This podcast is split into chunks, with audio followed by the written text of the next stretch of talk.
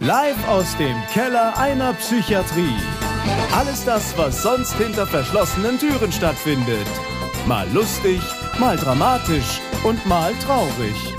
Echtes Klinikpersonal plaudert aus seinem Alltag. Jetzt bei einer neuen Folge Geschichten aus der Psychiatrie.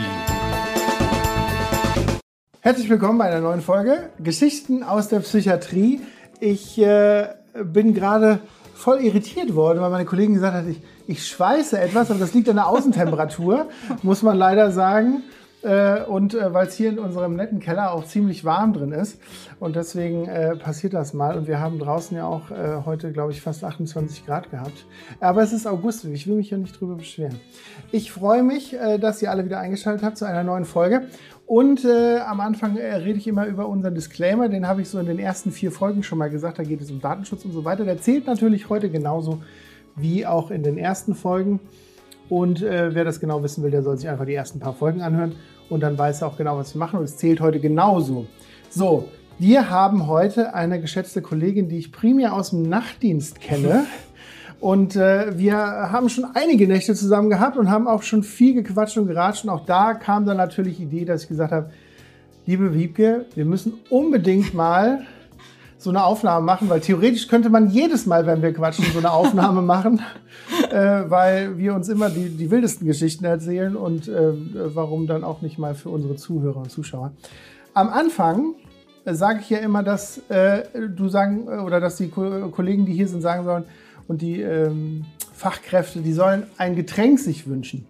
Bei dir war ich etwas überrascht, weil dass ich hier schon Mineralwasser hatte, ist jetzt nichts Neues. Auch äh, der Kollege Sascha vor, äh, der hatte auch schon mal einfach nur Mineralwasser gewollt. Da habe ich ihm dann einfach irgendein fancy Mineralwasser mitgebracht. Ähm, aber du sagtest ganz klar, Bio grün. nicht Bio blau oder hellblau, Nein. Bio grün. Ja, nicht zu viel und nicht zu wenig äh, Kohlensäure. Und ganz ehrlich, man muss ja auch mit ein bisschen den Coca-Cola-Konzern unterstützen und wenn es mit Sprudelwasser ist, dann ist es halt mit Sprudelwasser. Und wenn es gut schmeckt, ist es ja auch in Ordnung. Das ist das, was ich am liebsten trinke tatsächlich. Ja, da. Also nee, es stimmt nicht. Am allerliebsten trinke ich zu Hause Sp Leitungswasser. Aus dem Soda-Streamer? Nein, auch nicht. Ohne alles, nur aus dem Kühlschrank, ohne Sprudel. Aber hier in der Uniklinik okay. möchte dann ich das nicht. Chin Chin. Guck, jetzt habe ich schon gewutzt. Ich äh, trinke auch noch Energy Drinks, aber noch in der Regel nicht um diese Uhrzeit. Ja, im Nachtdienst dann. Im Nachtdienst, aber das bin ich ja heute nicht. Ähm, liebe Wiebke. Ja. Die meisten Leute kennen dich natürlich noch nicht. Und ähm, du bist jetzt ähm, die zweite Kollegin, und da greife ich etwas vor, die zweite Kollegin, die aus dem geschlossenen Bereich äh, mich besucht. Und ich bin äh, ähm, immer so ein bisschen auch gespannt, was da so kommt. Und ich habe ja auch die Stichpunkte schon gelesen und ich bin wirklich gespannt, was heute passiert, weil ähm, du sagtest ja selber, du erzählst auch lustige Sachen gerne, aber ähm, ich habe auch eine gesehen, die scheinbar auch ein bisschen ernster ist und ich glaube, das ist auch ein ganz wichtiges Thema. Aber bevor ich mich jetzt warm quatsche, erzähl doch mal den Leuten, wer du bist und was dein Werdegang ist, wie lange du schon arbeitest und wo du so gearbeitet hast und ähm, ja, erzähl ein bisschen was über dich.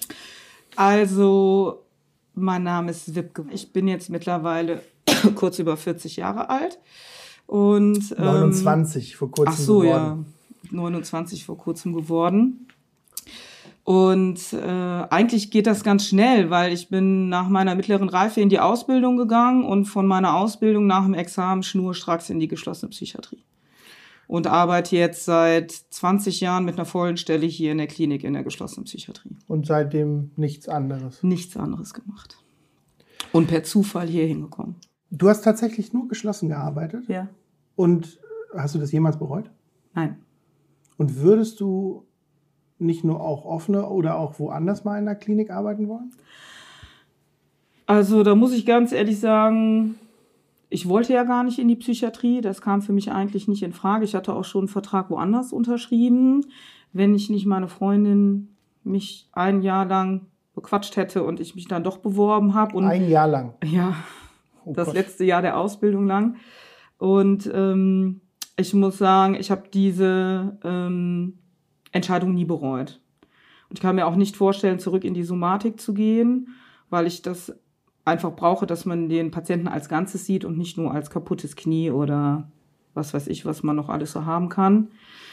Und deshalb, ich kann es mir nicht vorstellen. Und auch in eine andere Klinik, das ist hier so, ich fühle mich hier so ein bisschen, es ist so ein bisschen wie mein Zuhause. Meine Kollegen sind meine Familie und deshalb ich bin nicht so für Veränderungen. Leib, Leib und Seele Schwester. Genau.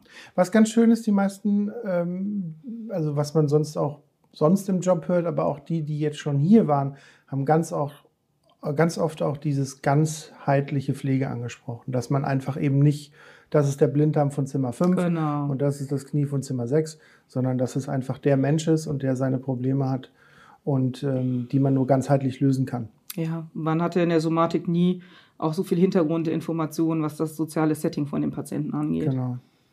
Sehr gut. Und du würdest, ähm, glaub, also beziehungsweise du glaubst auch, dass du wahrscheinlich bis zu deiner Rente in der geschlossenen bleibst? Ganz ehrlich, also ja, offene Station war ich ja jetzt in der Umbaumaßnahme, aber ich habe doch festgestellt, das ist so, die Geschütze ist einfach meins. Die Action, die Geschichten, die man sieht, ist ja doch noch mal was anderes als auf der offenen Station. Natürlich sind da in Anführungsstrichen die gleiche Art von Patienten, aber weiß nicht, das Feeling auf der geschützten ist doch noch mal anders. Das ist äh, tatsächlich lustig, dass du es ansprichst, weil ähm, als ich in der Ausbildung war, und da war, also mein Werdegang war ja so, dass ich vor der Ausbildung oder auch während der Ausbildung gar nicht erstmal an Psychiatrie gedacht hatte, sondern tatsächlich erst nach dem Einsatz dran gedacht habe. Und da war genau die gleiche äh, Aussage, die du gerade getätigt hast, der Grund, warum ich dann schnurstracks als Schüler auf die geschlossene kam, weil ich gesagt habe, ich will die Krankheiten in ihrer extremsten Form sehen, um sie besser lernen zu können. Weil ich gesagt habe, was habe ich davon, wenn ich eine abklingende Psychose sehe, dann weiß ich ja gar nicht, was das genau ist. Und dann hat die PDL mich, also die Pflegedienstleitung von meinem Lehrkrankenhaus, erstmal mit großen Augen angeguckt und hat dann gesagt, du gehst auf die geschlossene. Ja, bei mir war es nämlich, war als Schülerin auch auf der geschützten Station, aber auf der, damals war es noch unterteilt in Männer und Frauen. Da war ich auf der Frauenstation, das war für mich die absolute Katastrophe. Das einzig Positive, was ich aus diesem Einsatz mitgenommen habe, war meine erste IM-Spritze. Und Okay. sonst war die das du für gegeben mich, hast. Ja, ja. Nicht die du bekommen hast. Nee, nee, musste nicht geimpft werden. war Also schon. intramuskuläre Spritze, die man als Schüler ja auch, äh, wo, dass man als Schüler ja auch lernen muss zu spritzen und dann hast du da die Chance gehabt. Okay. Und das war richtig gut und der Rest war die Katastrophe. Und deshalb war für Psychiatrie für mich von Anfang an direkt vom Tisch. okay. Und jetzt ist alles anders gekommen. Gut, aber man muss ja auch sagen, dass gemischtgeschlechtliche Stationen ja einfach auch nochmal ein anderes Feeling haben. Ja, ich habe ja auf der Männerstation dann angefangen. Ach, rein auf der, also das Ja. heißt, du hast die Frauen komplett Ich habe umgangen. die Frauen sozusagen. komplett Okay, okay. und nach einem Jahr, die ich da war, kamen dann Okay, die Frauen okay, auf Station und Ei, ei, ei. Okay. so ist es auch gut. Spannend. Ähm, dann wollen wir einfach mal ganz entspannt in deine erste Geschichte starten. Und ähm, ich finde es genau, wie das auch beim äh, Kollegen Jan der Fall war, ähm, ganz spannend, weil das nochmal auch so einen anderen so ein anderes Feeling mitbringt, gerade wenn man über eine geschlossene Station redet, als wenn man einfach nur allgemein über Psychiatrie und da sind ja in der Regel die meisten Stationen sind ja offen. Das darf man ja auch nicht, nicht vergessen. Also viele denken ja immer, ja, wenn du in die Psychiatrie kommst, ist die Tür immer zu. Das ist ja gar nicht mal der Fall. Also die Das ist meisten ja auch die Stationen sind auf. Offen. Und die Zukunft ist, genau, die Zukunft äh, steht ja auch darin, dass man die Stationen in der Regel auch offen lässt. Es äh, gibt ja auch schon einige Länder und, und auch viele, ähm, viele Testläufe in verschiedenen anderen Kliniken, wo das ja auch ganz erfolgreich gemacht wird. Ähm, und da wollen wir ja auch irgendwann hin.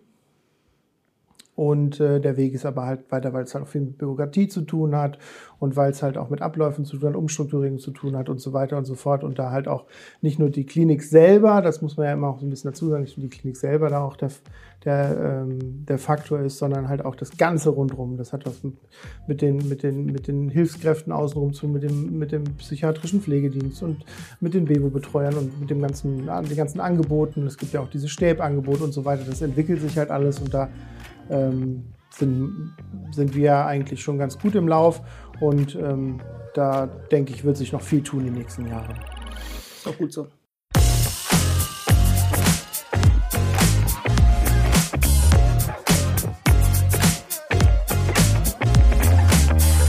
So, da sind wir wieder. So ist übrigens auch ein Wort, das habe ich, kenne ich aus der Ausbildung noch. So, so ist immer, wenn man sagt, so, prima, prima, so, so, jetzt gehen wir aber, jetzt aber, so, jetzt hier lang. Man hat in der Pflege hat, so ist, so ist so ein ganz typisches Wort, oder? Ja. Cheers. Ja, so trinken wir mal an. Ähm, Ach, köstlich. Du hattest in der Vorbereitung zu unserem Podcast zwei, dreimal schon eine Sache angesprochen, die ich denke, so als, ähm, ich nenne es, Highlight wäre jetzt das falsche Wort, das will ich nicht sagen, aber ich finde es als wichtige, eine wichtige Geschichte, weil man da wirklich viel drüber reden muss und weil man das wahrscheinlich auch in manchen Punkten auch erklären muss. Und du hast es mir tatsächlich auch erstmal nur so in ein paar Stichpunkten genannt, was ich, wo ich dich immer gebremst habe und gesagt, Wiebke, erzähl's mir bitte nicht. Ich möchte es im Podcast haben.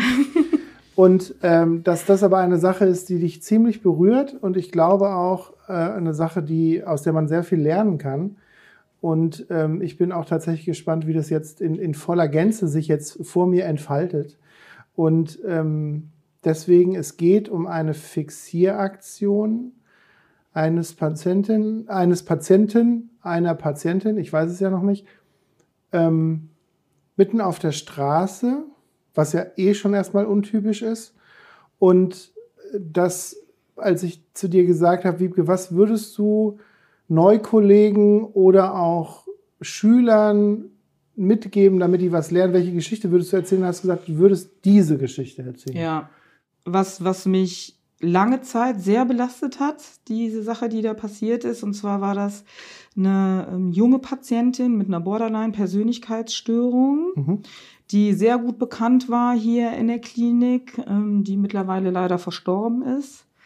Und ähm, die Situation war so, dass sie auf der anderen geschützten Station aufgenommen werden sollte, dann aber auf dem Weg dorthin im Treppenhaus weggelaufen ist, also abgängig war aus dieser Aufnahmesituation, hoch angespannt, mit ganz klaren im Aufnahmegespräch mit dem Poliklinikarzt ganz klare, deutliche ähm, Pläne für einen Selbsttötungsversuch ähm, Warum sollte- geäußert hat. Da, nur, dass ich es auch selber verstehe, warum Ja. sollte die verlegt werden? Nicht verlegt, aufgenommen. Aufgenommen, weil du sagst, auf die andere geschlossen. Achso, Ach so, ich arbeite ja auf der einen geschützten, Entschuldigung, Und, und, äh, genau. die andere geschützte Okay, ist in okay. der ersten Etage. Und äh, genau. Und die sollte auch in die erste die Etage sollte in die aufgenommen erste werden. Okay. Etage aufgenommen Okay. werden, genau, und ist dann im Treppenhaus geflüchtet. Und ähm, das war vorher schon schwierig mit ihr. Das heißt, das Klinikpersonal war schon so alarmiert, Mhm. dass es wahrscheinlich nicht einfach werden wird. Und die Situation hat sich dann so zugespitzt. Äh, sie ist dann wohl, glaube ich, erst hochgelaufen, dann wieder runter. Äh, Ganz kurz, Ja. weil, also, das sind ja viele Faktoren, die du jetzt schon auch angesprochen hast, die ich nur kurz ein bisschen auseinanderklabustern Ah, will, okay. weil viele Leute verstehen den Zusammenhang. Also, das ist eine Patientin, die kommt in die Klinik als Aufnahme. Genau. Und da ist erstmal die Frage, wurde die gebracht, also wie von der Polizei, vom Krankenwagen oder von sonst irgendwas, oder kam die freiwillig selber in die Klinik? Nee, das weiß ich ehrlich gesagt gar nicht so genau. Ich glaube, die ist freiwillig selber gekommen.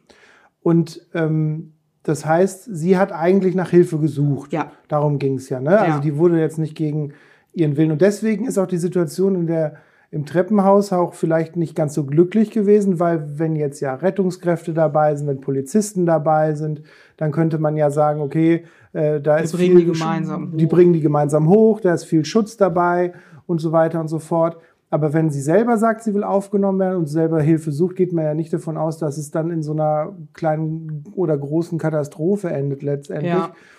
Also muss sie dann sozusagen in dem Rauflaufen auf Station in den Erregungszustand gekommen Genau. sein und dann ist sie getürmt, Getürmt, genau. also wieder runtergelaufen. Ich glaube, sie ist erst einmal hoch durchs Treppenhaus und dann wieder runter. Und ähm, dann wurde schon der Alarm ausgelöst. Bei uns im Haus haben wir dieses Alarmsystem.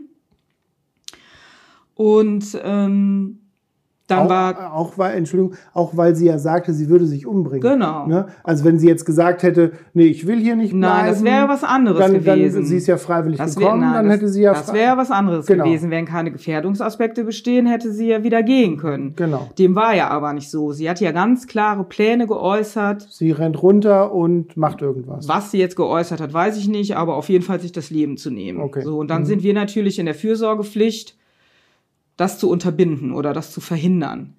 So, und daraufhin, ich will es nicht Verfolgungsjagd nennen, aber so Man versucht sie ja zu erreichen, weil ich ich weiß Genau, nicht, was sie ne? vorhat. und Ne? sie ist ähm, dann weggerannt, raus aus der Klinik und wurde dann vor der Klinik von Kollegen gestellt. Mhm. Das klingt jetzt so nach Polizei, aber es war wirklich so. Und dann ist alles komplett falsch aus dem Ruder gelaufen. Ne? Mhm. Die Patientin sollte fixiert werden in einem Fixierbett. Das war ähm, schon so angeordnet worden in dieser Situation. Und ähm, wir sind ja im Erdgeschoss. Das heißt, unser Fixierbett ist das nächste. Das ja. hat dann jemand rausgefahren. Und ich weiß nicht genau, wie es passiert ist, aber jemand hat dieses Fixierbett aus der Klinik rausgefahren zu der Patientin.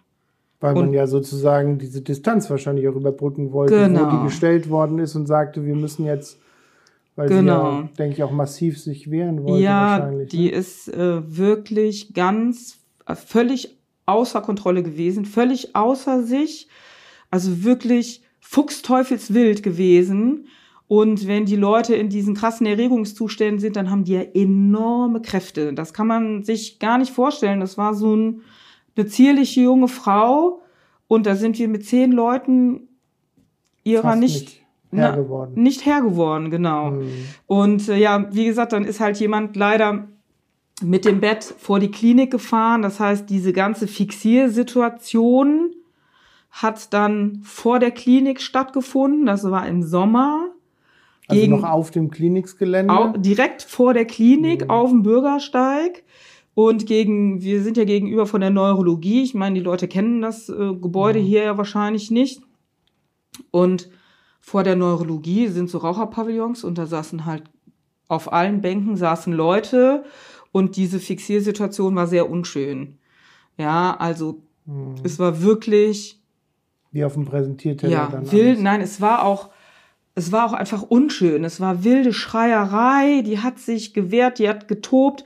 Wir haben es einfach nicht geschafft, sie so zu bändigen, Hm. wie es normalerweise so in den äh, Fixierungen abläuft. Und letzten Endes, ich kann nicht sagen, wie viele Leute wir waren, hatten wir sie dann fest und Also ich- sind dann mit ihr reingefahren. Genau, Aber, also, also was man, was man nur für die Leute, die ja den Podcast hören, dass, dass sie das so ein bisschen den, den Rahmen oder dass sie Verständnis dafür haben, was passiert. Wenn jemand halt außer Rand und Band ist, sich Ja. sagt, er will sich selber umbringen, ja. ähm, und dann auch schon in der Klinik ist, dann ist die Fürsorglichkeit und die Verantwortung schon in Kliniks Händen, das heißt in den Ärzten und den Pflegehänden. Und wenn jemand durchs Treppenhaus rennt und sagt zum Beispiel, ich springe jetzt vor den nächsten Bus und bringe mich jetzt um, dann ist es halt auch in unserer Pflicht, da zu reagieren. Das ist ja auch eine Art von Notwehr, die halt nicht nur, ähm, dass ich Angst vor ihr hätte, sondern dass ich auch ihr Leben schützen will und dass man dann eigentlich halt auch reagieren muss. Und wenn so eine Situation wie eine Fixierung auf Station in geregelten Bahnen Ja. läuft, das ist ja so eine Sache, die, die, die auch immer so ein heißes Thema ist, wo viel drüber diskutiert wird, ist das gut, ist das nicht gut, macht das Sinn, macht das keinen Sinn und so weiter und so fort. Aber wenn jemand im Erregungszustand drin ist, wo er drauf und dran ist, ich sage mal als Beispiel mit dem Kopf durchs Fenster zu springen und, und auch nicht Herr seiner Sinne ist, dann müssen wir ja irgendwas tun. Und ich meine, wir arbeiten ja nicht wie im Zoo mit einem Blasrohr, sondern da Nee. muss man halt, ähm, da muss man halt in einer ruhigen, möglichst ruhigen Situation geschlossen hingehen, sagen, wir müssen sie jetzt mal für eine kurze Zeit festmachen ähm, äh, im Bett, damit sie sich selber nichts antun können oder weil sie jetzt auch eine Gefahr für sich und für andere darstellen. Und das äh, Ganze wird dann halt in geregelten Bahnen, in geregelten Abläufen, auch mit geregelten Trainings, die wir ja haben, ähm, in verschiedensten Arten und Weisen trainiert und geübt. Und das wird dann eigentlich so durchgeführt. Und das heißt, diesen Fall, den du ja exemplarisch als sehr negativen Fall darstellst, da sind halt bestimmte Dinge passiert, die, so wie du sagtest, halt einfach nicht Usus sind. Das heißt, da allein, dass das Bett vor die Klinik gefahren wurde, ist vollkommen untypisch. Dass es dann wie auf dem Präsentierteller ge gelaufen ist, auch dass sie dann einmal quer durchs ganze Haus gerannt ist, ist ziemlich unschön gewesen, weil, weil normalerweise hat man sie ja dann erst auf Station. Das heißt, in dem Moment, also in der, äh, wenn man von der Eskalationskurve spricht, in der Eskalation selber ist halt einiges schiefgelaufen, aber ja. man versuchte der Sache halt irgendwie Herr zu werden, damit die Frau sich nicht umbringt. Und dann ist genau das passiert, was da gelaufen ist. Und das heißt, du würdest sagen, ähm, das ist so ein Beispiel, dass du jedem erzählen willst und dass du jedem auch klar machen willst, damit das so nicht nochmal passiert. Also, das ist wirklich, ich persönlich bin, glaube ich, schon ziemlich abgehärtet und mich hat das wirklich, wirklich fertig gemacht. Also, das war das erste Mal, in der ganzen Zeit, in der ich hier gearbeitet habe, dass ich auf dem Nachhauseweg im Auto geweint habe und mich das erste Mal gefragt habe, ist das, was du machst, wirklich richtig? Ich habe meinen Job und meine Arbeit und auch wie ich arbeite ähm, oder dass das, was wir tun, das Richtige ist, selten in Frage gestellt. Aber dieser Tag hat mich wirklich dazu gebracht, abends zu Hause zu sitzen und mir lange Gedanken darum zu machen, ob es das wirklich sein kann. Da habe ich das erste Mal, das erste Mal gezweifelt, weil das ist was, was in meinen Augen einfach nicht passieren darf. Richtig mhm. wäre gewesen, in meinen Augen, in der Situation, wenn schon so viele Leute da sind, zu versuchen, die Patientin so geordnet wie möglich zurück in die Klinik zu begleiten. In mhm. welcher Form auch immer. Und wenn man sie dann so dumm es sich anhört, vielleicht auch packen und hochheben muss und muss sie zurücktragen, oh, ja. ist das doch für die Patientin immer noch ein sehr einschneidendes, ähm, traumatisches Erlebnis. Mhm. Aber für alle Leute, die drumrum waren, für alle Leute, die vor der Neurologie gesessen und geraucht haben, die sich das angeguckt haben, oder die das gesehen haben, für die war das ja auch ein traumatisches Erlebnis. Und ich glaube, wenn wir es geschafft hätten, sie zurück in die Klinik zu begleiten und dort die Fixierung durchzuführen, auch in der Eingangshalle, dann hätte ich noch gesagt, okay, es ist sehr unglücklich gelaufen. Ich meine, man kann, konnte es jetzt nicht einschätzen, dass sie raptusartig äh, im Treppenhaus die Biege macht. Das war ja so nicht, mhm. war so nicht abzusehen. Aber diese Eskalation draußen äh, vor der Türe, das hat mich wirklich, ja, das fand ich ganz furchtbar schrecklich und das würde ich auch jedem sagen, egal was passiert und egal was vor der Klinik passiert, nie mehr darf das passieren. Ich fand das ganz furchtbar schrecklich. Hm. Das heißt, dass die Situation auch exemplarisch dafür steht, dass ihr da halt auch viel mit im Nachhinein habt lernen können, dass sie oft drüber gesprochen hat, dass die Nachbearbeitung da war, dass man gesagt hat, was ist schiefgelaufen, wer hat wie falsch vielleicht reagiert, wie können wir es nächstes Mal besser machen, wie konnte das überhaupt passieren. Also ich denke, das, ah, das ist ja eine Sache, die dann im Team noch hängt, so, ne? Ja, das äh, ging gar nicht so um Schuldzuweisung. Wie konnte das jetzt passieren, dass einer mit dem Fixbett rauszufahren war, rausgefahren ist? Weil das so in dem Tohu Wabuhu ist es halt eben passiert. Im Nachhinein hat jeder gesagt, absolute Katastrophe, wie konnte uns das passieren?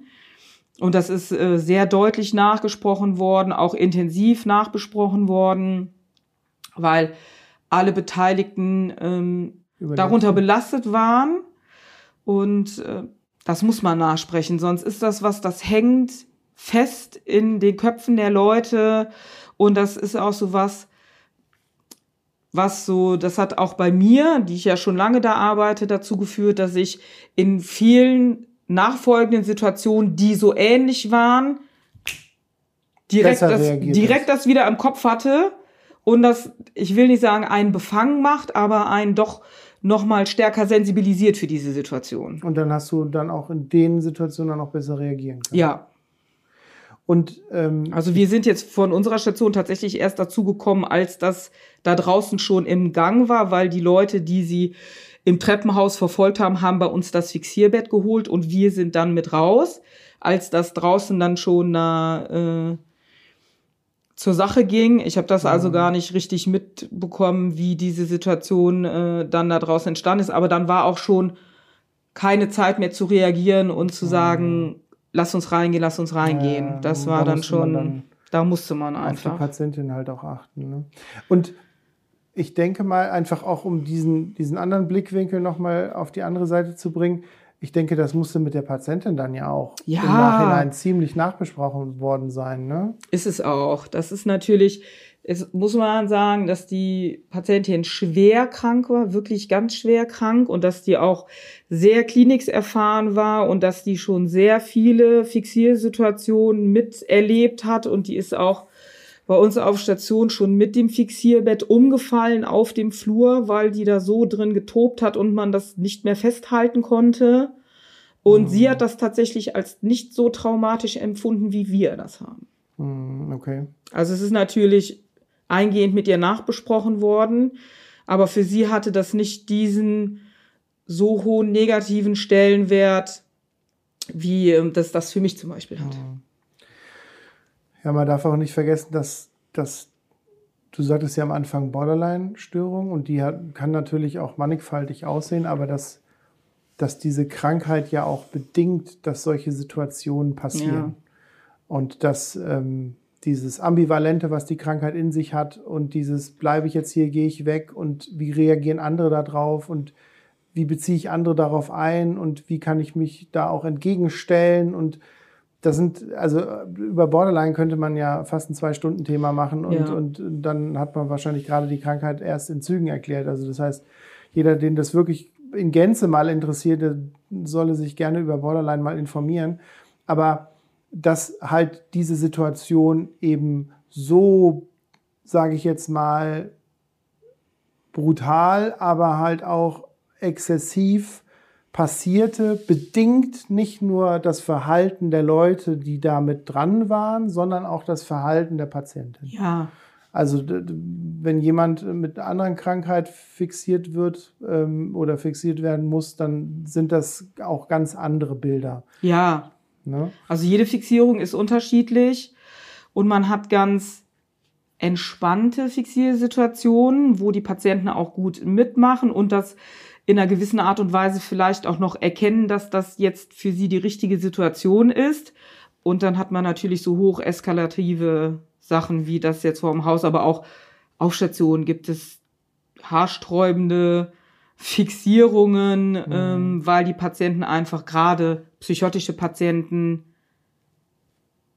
Also ich denke, was man da auf jeden Fall auch nochmal herausarbeiten, herausfinden muss, dass die Fixierungen, die auf den Stationen passieren, ja nicht willkürlich sind. Nein. Und dass die Situationen in der Regel immer bedingt sind, weil es darum geht, dass jemand entweder andere bedroht oder sich selbst, also sein eigenes Ja. Leben bedroht ist durch seine Taten. Und dass dann in möglichst kurzen Zeitintervallen einfach zur Intervention die Fixierung durchgeführt wird und das Ganze natürlich auch ähm, rechtlich gedeckelt wird. Natürlich. Ähm, weil Man kann nicht weil einfach, viele hin, glauben ja kann nicht, dass einfach hingehen und sagen so, jetzt wird hier festgebunden Ja, oder, genau, oder dass wir, also- keine Ahnung, womöglich noch äh, einen riesen Spaß dabei hätten, irgendwie Nee. das zu machen, sondern für uns ist das auch immer ziemlich aufwühlend und, und eigentlich versuchen wir ja jede dieser Situationen, also wirklich, wir versuchen jede Situation zu vermeiden. natürlich, also, das ist wirklich das aller, aller, allerletzte Mittel der Wahl, wenn wirklich nichts mehr geht.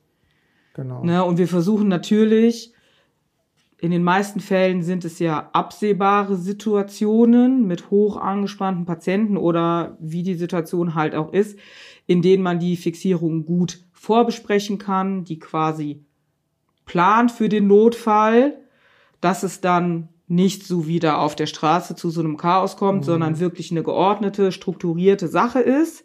Aber man hat natürlich auch Fixiersituationen, wenn einer auf dem Flur auf dich draufspringt und dir ein paar auf die Mütze haut, Genau. Dann geht, nee, gehen die Kollegen nicht mehr hin, stellen sich ins Stationszimmer und sagen so, nee, wir müssen das, also die WIPke macht das jetzt da draußen. Wir müssen das nochmal besprechen. Und wir müssen das jetzt nochmal gerade eben genau. besprechen, wer denn jetzt wo was denn anfasst. Das läuft genau. natürlich nicht so. Da dann man, muss man halt dann handeln. Genau, da gibt es ja auch den Notwehrparagraphen, der ja auch für jeden Menschen in Deutschland und auch ähm, ähm, zählt. Also nicht nur in den Psychiatrien, sondern auch auf der Straße. Wenn man Leib und Leben bedroht ist, dann wird, ja. dann darf man adäquat und mit im Verhältnis äh, der Mittel sozusagen reagieren. Und wenn halt eine Situation vorherrscht, wo ein Kollege in Gefahr ist, dann muss man natürlich da auch reagieren, ohne dass man vorher äh, einen Richter anruft oder den Arzt fragt, ob ja. das jetzt alles geht. Aber also ich muss sagen, dazu abschließend von meiner Seite, das war das Schlimmste an Fixierung, was ich in 20 Jahren in dieser Klinik erlebt habe. Und es ist tatsächlich auch nie wieder irgendwas passiert, was von meiner Seite her, vom Schrecken her, auch nur annähernd herangekommen ist. Hm. Was ich, ähm, weil ich ja selber auch schon einige Jahre auf der geschlossenen Station gearbeitet habe und das für mich auch sehr prägende Jahre waren, ähm, weil du ja auch gesagt hast, dass, dass viele Fixierungen auch vorbesprochen werden und das versucht auch ähm, geordnet, langsam und, und, und so in, in, in richtigen Bahnen auch gemacht wird dass ich total gut finde, wenn Fixierungen so mit dem Patienten besprochen werden, dass auch der Patient zumindest, wenn er dazu noch in der Lage ist, mit einbezogen wird und sagt, ja. wissen Sie, Ihr Verhalten führt gerade dazu, dass das gleich passieren wird. Und wenn Sie möchten, dass es möglichst ruhig passiert, dann machen Sie mit, damit Sie jetzt geschützt sind, damit wir geschützt sind. Und dann werden wir Sie, sofern möglich, auch sehr schnell wieder entfixieren. Aber dass auch das ja so verrückt ist, wenn man das Leuten erzählt, die sich damit nicht auskennen, dass man sagt, ich bespreche mit yeah. dem Patienten zusammen, dass ich ihn jetzt im Bett an fünf Punkten festbinde. an fünf Punkten festbinde mit, ja. mit, mit Gurten, so damit er keine Gefahr für sich und andere steht. Und man muss ja sagen, es gibt ja auch Krankheiten, die förmlich, also natürlich ist es natürlich nicht bei allen, also locker nicht bei allen so, aber, aber es gibt einige, die dann sagen, tatsächlich auch Danke. Also ja. danke, dass Sie mich gerade davor geschützt hab, haben, Ihnen was anzutun oder mir was anzutun. Ja.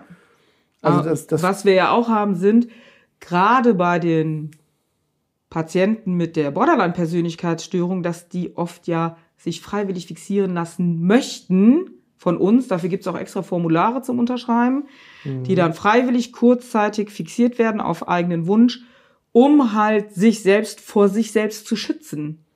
Ja. Ne? Und, das also, sind, und das sind ja alles Dinge, die, die wissen die Leute draußen halt nicht. Ja, woher also das, auch? Wo, woher auch, genau. Und dafür stehen wir ja äh, hier mit unserem Podcast und versuchen da so ein bisschen Licht reinzubringen. Aber ich meine, klar, man könnte jetzt, ähm, um das auch von meiner Seite das Thema und auch diese sehr intensive Geschichte abzuschließen, man könnte jetzt sagen, ähm, warum hat sie das erzählt, die Wiebke? Warum, das ist ja total krass und äh, das wirft ja ein ganz schlechtes Bild und so weiter und so fort. Aber ich denke, wir sind alles Menschen, wir genau. können alle Fehler machen. Ich bin mir hundertprozentig sicher, dass sowas in jeder Klinik schon passiert ist, weil äh, nicht alle Kliniken da auch fehlerfrei sein können und auch die Situationen ja auch bedingen, dass man nicht fehlerfrei sein kann, weil so eine Situation war einfach, so wie sie sich aufgebaut hat, halt einfach auch ganz schwer nur händelbar. Ja. Und, und dass diese Situation aber auch dafür stehen sollen, dass man daran lernt, dass sowas halt eben nicht mehr passiert. Ja.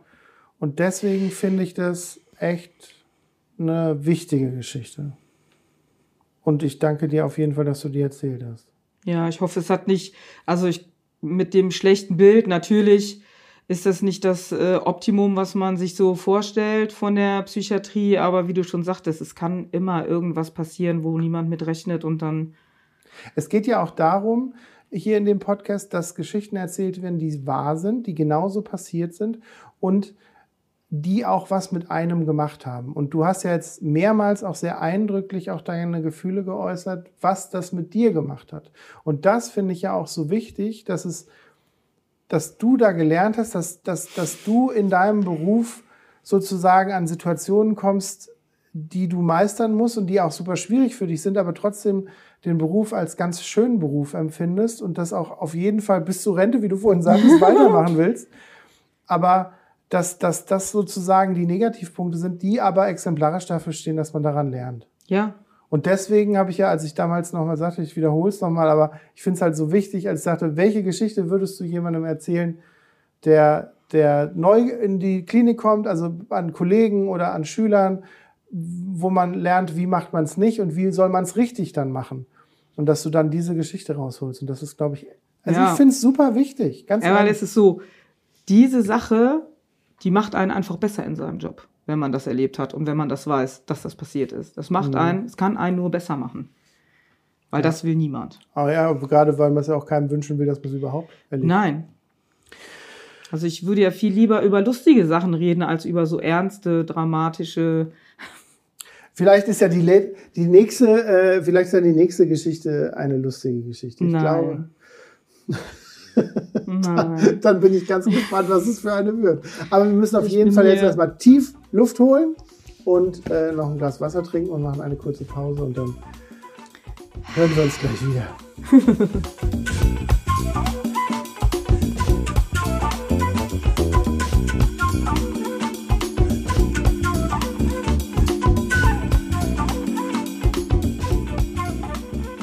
So, da sind wir wieder. Ähm, wir haben gerade eben noch in der Pause kurz drüber gesprochen. Es ist halt echt ein emotionales Thema, was einen aufhült. Und ähm, für mich ist es einfach wichtig, dass sowas auch Raum findet. Und das finde ich auch gut und dafür gibt es diesen Podcast. Und kann nur sagen, vielen Dank nochmal für diese Geschichte. Aber die nächste Story, und du hast gerade eben in der Pause erwähnt, du findest es viel lustiger oder viel besser, auch mal lustige Geschichten zu erzählen oder Dinge, die so einhergehen. Und die letzte Geschichte ist zwar nicht ganz so lustig, aber du hast noch so einen kleinen Twist, habe ich so das Gefühl. und äh, deswegen entspannen wir uns, lehnen uns etwas zurück und dann werden wir ganz in Ruhe in die dritte Geschichte gehen. Ähm, ich muss auch sagen, dass ähm, heute die Stunde mit dir mich deswegen auch echt fordert und auch echt nicht, nicht, weil ich nicht so gerne mit dir rede, sondern einfach, weil die Geschichten so intensiv sind. Also so diese, auf der einen Seite die Geschichte mit der Dame, wo ihr geheult habt und wo ihr so glücklich wart, wie es gelaufen ist, und dann die andere Geschichte, wo es so katastrophal war. Und das ist, das nimmt mich selber so ein bisschen mit. Und deswegen ähm, Erzähl ich dir jetzt noch was Trauriges. erzählst du mir jetzt noch was Trauriges und da bin ich ganz gespannt. So. Also, ich meine, wahrscheinlich hat sich doch so ziemlich jeder schon mal mit dem Thema Demenz beschäftigt oder zumindest grob was drüber gehört, weil es kommt ja auch viel jetzt in, im Fernsehberichte darüber und so. Und die ähm, Zunahme von Demenzpatienten bei uns in der Klinik ist auch nicht von der Hand zu weisen. Ne? Das war früher ähm, nicht so stark, wie es äh, aktuell vertreten ist. Warum denkst du, ist das so? Ich weiß es ehrlich gesagt nicht. Ich, also ich habe so eine Theorie, dass ich glaube, dass früher doch das Stigma der Psychiatrie noch höher war als jetzt. Ne? Also diese Aufklärung, wie es in der Psychiatrie ist, was so los ist, was gemacht wird, wie die Therapie ist, ist ja viel höher als noch vor 15 Jahren. Ähm, auch durch die Medien. Und ähm, ich glaube, dass es früher schon so war, dass viele von den Demenzpatienten, die wir heute bekommen, noch im häuslichen Rahmen von der Familie aufgefangen wurden. Und dass jetzt die Hemmschwelle, die Patienten auch mal zur Abklärung, zur Diagnostik oder auch zur Therapie in die Klinik zu geben, niedriger ist als damals, als das Stigma der Psychiatrie mit der geschlossenen Eisentür und Leuten, die so auf dem Flur sitzen, ja noch viel Kopf hin größer und her wackeln und noch viel größer Okay. die im Flügelhemd über den Flur laufen und das, was man ja immer noch im Fernsehen sieht, wo ich mich ja auch auf der einen Seite stundenlang drüber, drüber eigentlich. beömmel, Ne? auf der anderen Seite aber auch furchtbar drüber aufregen kann, dass es immer noch so gezeigt wird. Und diese, diese Patienten mit der Demenzerkrankung haben wir halt auch viel bei uns auf Station, auf der geschützten Mhm. weil die auch aus Pflegeheimen kommen und so. Und ein ganz, das war eine ganz, ganz simple Situation. Das war auch ganz kurz. Und trotzdem hat uns das so richtig ergriffen gemacht, weil das war eine alte Dame, eine wirklich nette Patientin, die hatte dann so kurze Anfälle, wo die mit Waschlappen geworfen hat und was sie halt so rumschreien und einen auch mal vors Schienbein treten, weil es ihnen jetzt nicht passt, dass man die rosane Jacke angezogen hat. Oder Und weil sie dich verkennt oder ja, und Genau. ähm, Mhm. weil sie auch die Situation verkennt und gar nicht weiß, dass man ihnen nur helfen will, dann muss es ja schon sehr fortgeschritten sein, die Erkrankung, wenn es soweit ist. Da muss ich ja immer wieder sagen, wenn ich an sowas denke und ich bin, also ich bin, jeder hat ja so seinen Fokus, was er gerne pflegt, sage ich jetzt mal, oder womit, oder das Patientenklientel, wo er gerne mitarbeitet. Und ähm, ich, ich muss immer sagen, äh, Hut ab vor den ganzen alten Pflegekräften, die, Ja. die, die in diesen Heimen arbeiten und gerade mit vielen Demenzkranken. Ja. Ich könnte es nicht. Also ich bin da wirklich raus. Ich finde es total faszinierend, wie man diese Energie aufbringen kann. Und, ähm, und diese, also ich meine, ich will jetzt nicht wieder in die Politikpauke hauen, aber die Leute werden wirklich zu wenig bezahlt. Und, ähm, Ja. und ähm, wer, also jeder, der einen dementen Opa oder Ehepartner zu Hause hat und der den auch nur zu teilen oder auch in Gänze dort pflegen muss und keine Hilfe von, von irgendwelchen. Das geht nicht. Die Heimat- Leute müssen Äh, viel mehr Hut Unterstützung ab vor der bekommen. Energie, also ganz ehrlich. Also ich meine, Ja, also ich sehe das ja, wir haben auch oft drei, vier, fünf Patienten gleichzeitig mit dem Krankheitsbild und es saugt alles aus dir raus. Ne? Und äh, Mhm. da geht halt viel drumrum, auch dann leider schon mal unter, weil die Demenzpatienten doch viel Aufmerksamkeit halt auch brauchen, weil es ist ja nicht nur morgens duschen, sondern es geht ja den ganzen Tag. Mhm. Und äh, diese ältere Dame, das war so eine ganz nette und die erzählte immer von ihrer Familie und von ihrem Franz. Und äh, die waren schon, ich glaube, 65 oder 66 Jahre verheiratet. Und äh, sie erzählte dann so intermittierend immer darüber. Und ähm, die Tochter kam zu Besuch und hat das dann auch erzählt und was die so, so ein bisschen erzählt, wie die so ihr Leben gelebt haben, dass sie viel gereist sind und und dass die es eigentlich immer schön miteinander hatten und dass es ihm auch unheimlich schwer fällt, den Schritt zu gehen, dass man sie doch in einem Wohnheim unterbringt, dass sie zu Hause so nicht mehr bleiben kann, weil sie ihm gegenüber auch dann gerade nachts fremdaggressiv geworden ist und ihn geschlagen hat und dass das so nachts einfach oder generell so zu Hause nicht mehr zu handeln war und dass sie dann den schweren Schritt gegangen sind und sich überlegt haben, dass es vielleicht doch besser wäre, sie in eine geeignete Einrichtung unterzubringen. Das ist ja Und- mal ein sehr schwerer Schritt für die Leute. Das ist ein sehr schwerer Schritt für Also die Leute, gerade- Heimat raus und Ja, und das ist ja auch, man darf ja nicht vergessen, 66 Jahre verheiratet. Das heißt auch schon was, ne? Also man ist nicht 66 Jahre mit jemandem verheiratet, den man nicht leiden kann, wenn man nicht gerade jetzt so ein bisschen bekloppt ist. Und ähm, okay. Ja, ja, die, äh, der Mann kam dann zu Besuch und wir haben uns alle total gefreut und er hat schon an der Türe zu mir gesagt, ich soll ihr doch bitte nicht sagen, dass ihr Mann da ist. So. Ne? Als Also der Besuch- Mann sagt Der Mann hat zu mir dir- gesagt, als ich ihn reingelassen habe, Sagen Sie nicht, dass der Mann da ist. sagen Sie nicht, dass ich Ihr da Mann ist da. Okay. Sagen Sie nicht, Ihr Mann ist da. So. Also diesen Wortlaut. Diesen Ihr Wortlaut, ihr Mann ist da, Okay. genau. Und sie saß bei uns vor dem Stationszimmer am Tisch mit ihrem Tee und ähm, er kam dann hinter mir her und wir standen so zu dritt in der Türe vorm Stationszimmer. Und dann hat er sich am Tisch, äh, also sie saß hier und er hat sich dann hier hingesetzt und dann hat er sie angesprochen und na, meine Liebe, und wie geht es dir? Und ähm, sie hat ihn wirklich angeguckt, als hätte sie so ins Leere geschaut, wie so ein, ja, leer einfach. Und dann Hat er sie halt, erkannt. hat er sie halt gefragt, äh, Schatz, weißt du denn, wer ich bin? Und dann hat sie gesagt, nein. Hm. So, und dann standen wir schon alle da, so ganz ergriffen. Und dann sah man halt, wir haben ihn jetzt nur von hinten gesehen und dann sah man, wie er anfing zu schluchzen, wie Oh sich die Gott, oh Schultern bewegt haben. Und das war wirklich was. Da habe ich da gestanden und da liefen, wir waren zu dritt, liefen uns die Tränen so traurig war diese Situation, dieses Leid des Mannes zu sehen, wo nach 66 Jahren die Frau sagt, ich weiß nicht, wer Sie sind. Und dann war es aber so, dass er dann zu ihr hingegangen ist, hat sie geküsst, hat gesagt, na Schatz, ich bin jetzt hier. Und dann ging das so, hat sie ihn angeguckt und gesagt, ach, du Schatz, ja, Franz. Und dann hat er sich hingesetzt und dann haben die Kuchen gegessen und geredet und so. Aber diese Situation, als er kam, diese Enttäuschung auch dann in seinen Augen zu sehen, als er zu ihr hingegangen ist, das war schon das hat uns schon sehr traurig gemacht einfach, weil das ist ja kein Einzelschicksal. Das ist ja kein Einzelschicksal.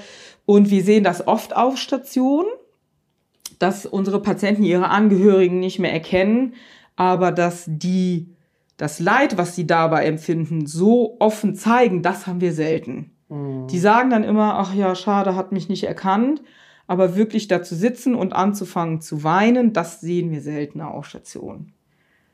Das macht für die Patienten, ist es ja auch immer schwierig, wenn die aus ihrer äh, heimatlichen Situation zu Hause, Wohnung, Haus rausgerissen sind, dann Ja. in der Klinik sind und dann erwarten die ja dann auch oft diesen Kontext, da kommt jetzt mein Mann hier rein und wo bin ich hier überhaupt, erwarten die ja dann auch nicht und dann, dann passiert sowas und man, vielleicht hätte sie ihn, das ist jetzt so, vielleicht meine Theorie, hätte sie ihn zu Hause, wenn er sie jetzt irgendwie in der Küche getroffen hätte bei sich, dann hätte sie ja, ah ja, da ist er ja.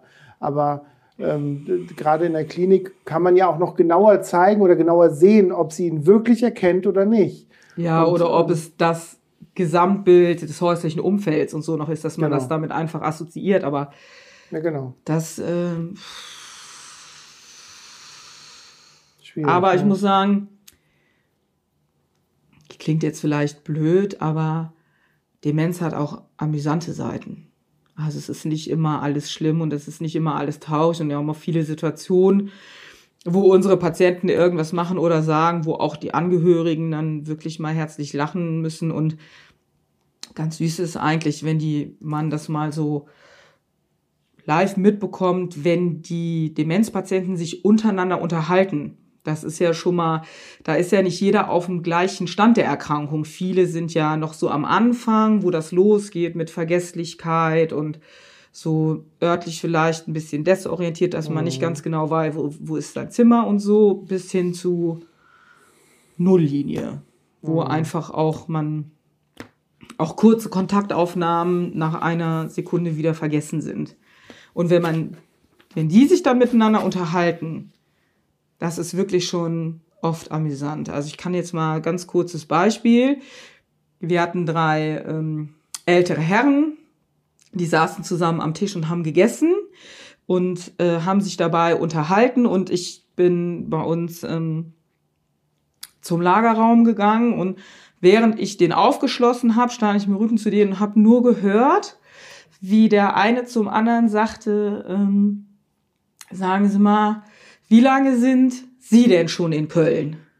Und dann sagte der Patient, der da saß, seit 1946. Und dann sagte äh, der andere Herr, ach so, das ist ja noch gar nicht so lang. so. Und dann weiß man einfach, dann weiß man einfach auch, wo die so dann in ihrem Gedächtnis einfach auch stehen geblieben sind. Oh Gott, ne? ja. ja, 1946, ja, das ist ja noch gar nicht so lang. So, ne, mit dem Handy auf dem Tisch liegen, aber so. Und so haben wir einfach ganz viele Situationen, auch Patienten, die wirklich keinen klaren Satz mehr sprechen, aber bei uns im Stationszimmer stehen und Karnevalslieder singen. Wenn wir die jetzt anmachen auf YouTube. Ne, das ist so. Es hat alles gute und schlechte Seiten und ähm, das hat uns alle sehr traurig gemacht, aber sie machen uns oft auch, ich ja, ich möchte schon fast sagen, auf eine schmunzelige Art und Weise glücklich. Wieder eine Kollegin, die Pippi in den Augen hat. Nein! nein, nein, nein. Ähm, Alles trocken. Liebe Wiebke, ich habe gleich noch eine letzte Frage an dich, Ja. die ich mir mal so in meinem eigenen Kopf so ein bisschen zusammenschustere. ähm, aber bevor ich dir die Frage, will ich noch kurz, äh, ganz kurz an die äh, Hörer mich richten und sagen, ihr findet uns auf jeden Fall bei Instagram, bei TikTok und bei YouTube und natürlich auch überall da, wo es Podcasts gibt. Wenn ihr uns auch mal zuschauen wollt, äh, dann gerne die Videokanäle auschecken und wer Fragen an meine Profis, die ich hier an meinem schwarzen Tisch treffe, hat, der darf sich gerne per WhatsApp melden. Wir haben da extra eine Nummer geschaltet, ähm, die in den Beschreibungen steht. Und darüber hinaus, wenn einer der Meinung ist, er hat hier mal eine Geschichte zu erzählen, die unbedingt jeder hören muss, dann äh, ist er auch auf jeden Fall, ähm, dann darf er sich auf jeden Fall auch bei mir per WhatsApp melden und ich werde dann auf jeden Fall auch Antwort geben, weil ich denke, es gibt dort draußen noch viele, viele andere Kollegen diversester Couleur und äh, die auch was zu erzählen haben und die so vielleicht auch mal Pippi in den Augen haben wollen. Es ist spät. Das ist Ja, alles, es ist- es ist alles weil ich heute schon so viel gearbeitet habe. Genau. Liebe Wiebke, ich, äh, das ist vielleicht eine sehr persönliche Frage, aber äh, du bist ja jemand, der sich ganz klar der geschlossenen Station verschworen hat. Ähm, was ist denn dein Tipp, dein Trick, deine Überlebensstrategie, wenn es darum geht, diese ganzen Geschichten, die einen wirklich von, und wir haben ja einige Sachen von äh, heute schon gehört, von traurig bis lustig über ziemlich dramatisch. Was ist denn dein Umgang oder deine Idee, mit diesen ganzen Sachen zurechtzukommen? Äh, also ich versuche so wenig wie möglich mit bis nach Hause zu nehmen. Also ich habe ja eine halbe Stunde Fahrzeit und äh, außer sonntags morgens, da fahre ich auch mal schneller. Ähm, zehn Minuten Raum. jetzt nicht, aber ähm, in, in dieser Zeit mache ich viel mit mir selber aus, dass ich das nochmal so mir durch den Kopf gehen lasse. Wie war die Situation? Hätte man irgendwas anders besser machen können? Was könnte ich denn am nächsten Tag noch mit meinen Kollegen vielleicht nochmal besprechen? Was mal, weil in vielen Situationen einem sowas auch nicht direkt einfällt. Ne? Ich mache viel mit mir selber aus auf dem Weg nach Hause, um so wenig wie möglich zu Hause noch mit der Arbeit beschäftigt zu sein. Und was ich auch ähm, viel mache, ist, äh, wenn das Sachen sind, die mich sehr beschäftigen, telefoniere ich auf dem Weg von der Arbeit nach Hause mit meiner besten Freundin. Die ist so meine psychische Was Waschmaschine. Ja, Oh, wirklich. Ich, ich gesagt, du sagst psychischer Mülleimer. Nein, die ist, so, nein, die ist so meine psychische Waschmaschine und der kann ich alles erzählen, natürlich alles Datenschutz, wie es halt so sein muss. Klar. Ähm, es ist ja vollkommen irrelevant, ob sie weiß, die ob ist- so oder so oder so. Die hat. ist äh, Steuerfachangestellte, also aus der Materie hat die so gar nichts mit zu tun. Und die fängt mich mit ihrer ungezwungenen, unwissenden Art einfach immer total ab. Und dann kann ich das so aus mir rauslassen, was mich jetzt belastet oder was mich beschäftigt oder auch, ich erzähle auch gerne dann viele gute Sachen, die auf Station gelaufen sind und die lustigen Sachen erzähle ich immer meiner Mutter, weil die das am allertollsten findet, wenn ich was Lustiges von der Arbeit erzählen kann. Und in der Regel ist es wirklich so, dass wenn ich dann nach Hause komme, habe ich das so weit verarbeitet vielleicht nicht, aber so weit dann mit mir ins Reine gebracht, dass wenn ich nach Hause komme, ich wirklich dann den Abend für mich habe. Also ich meine, ich mache jetzt meistens Spätdienst und Nachtdienst und ähm, das, das hilft mir total, mit anderen Leuten reden, auch mit Leuten Genau. reden, die nicht vom Fach sind, weil die einen ganz anderen Blick auf die Materie haben, als wenn ich jetzt, ich kann dir das auch erzählen, was mich beschäftigt, aber du wirst mir eine andere Antwort darauf geben, wie meine Waschmaschine. Sehr gut. Ja, viele sagen ja immer, die, keine Ahnung, können das auch schwer erzählen, weil es keiner so nachvollziehen kann oder, oder machen es dann mit sich selber aus, hören laute Ja, Musik oder irgendwelche Sachen. Ich rede gerne viel und schnell und meine Freundin ist das gewöhnt und so kann ich das in einer halben Stunde alles. Da hast du dann die acht Stunden in einer halben Stunde runtergerissen. Genau. Sehr gut. Ich danke dir, dass du da warst. Gerne. Ich äh, habe wieder mal, und wenn ich so mit einem Blick auf die Zeit gucke, haben wir Viel zu den, schneiden. Re äh, den Rekord gebrochen. Und äh, wir sehen uns ja zwangsläufig auf jeden Fall gerne Wie wieder das weiter. an? Ich ja, sagen.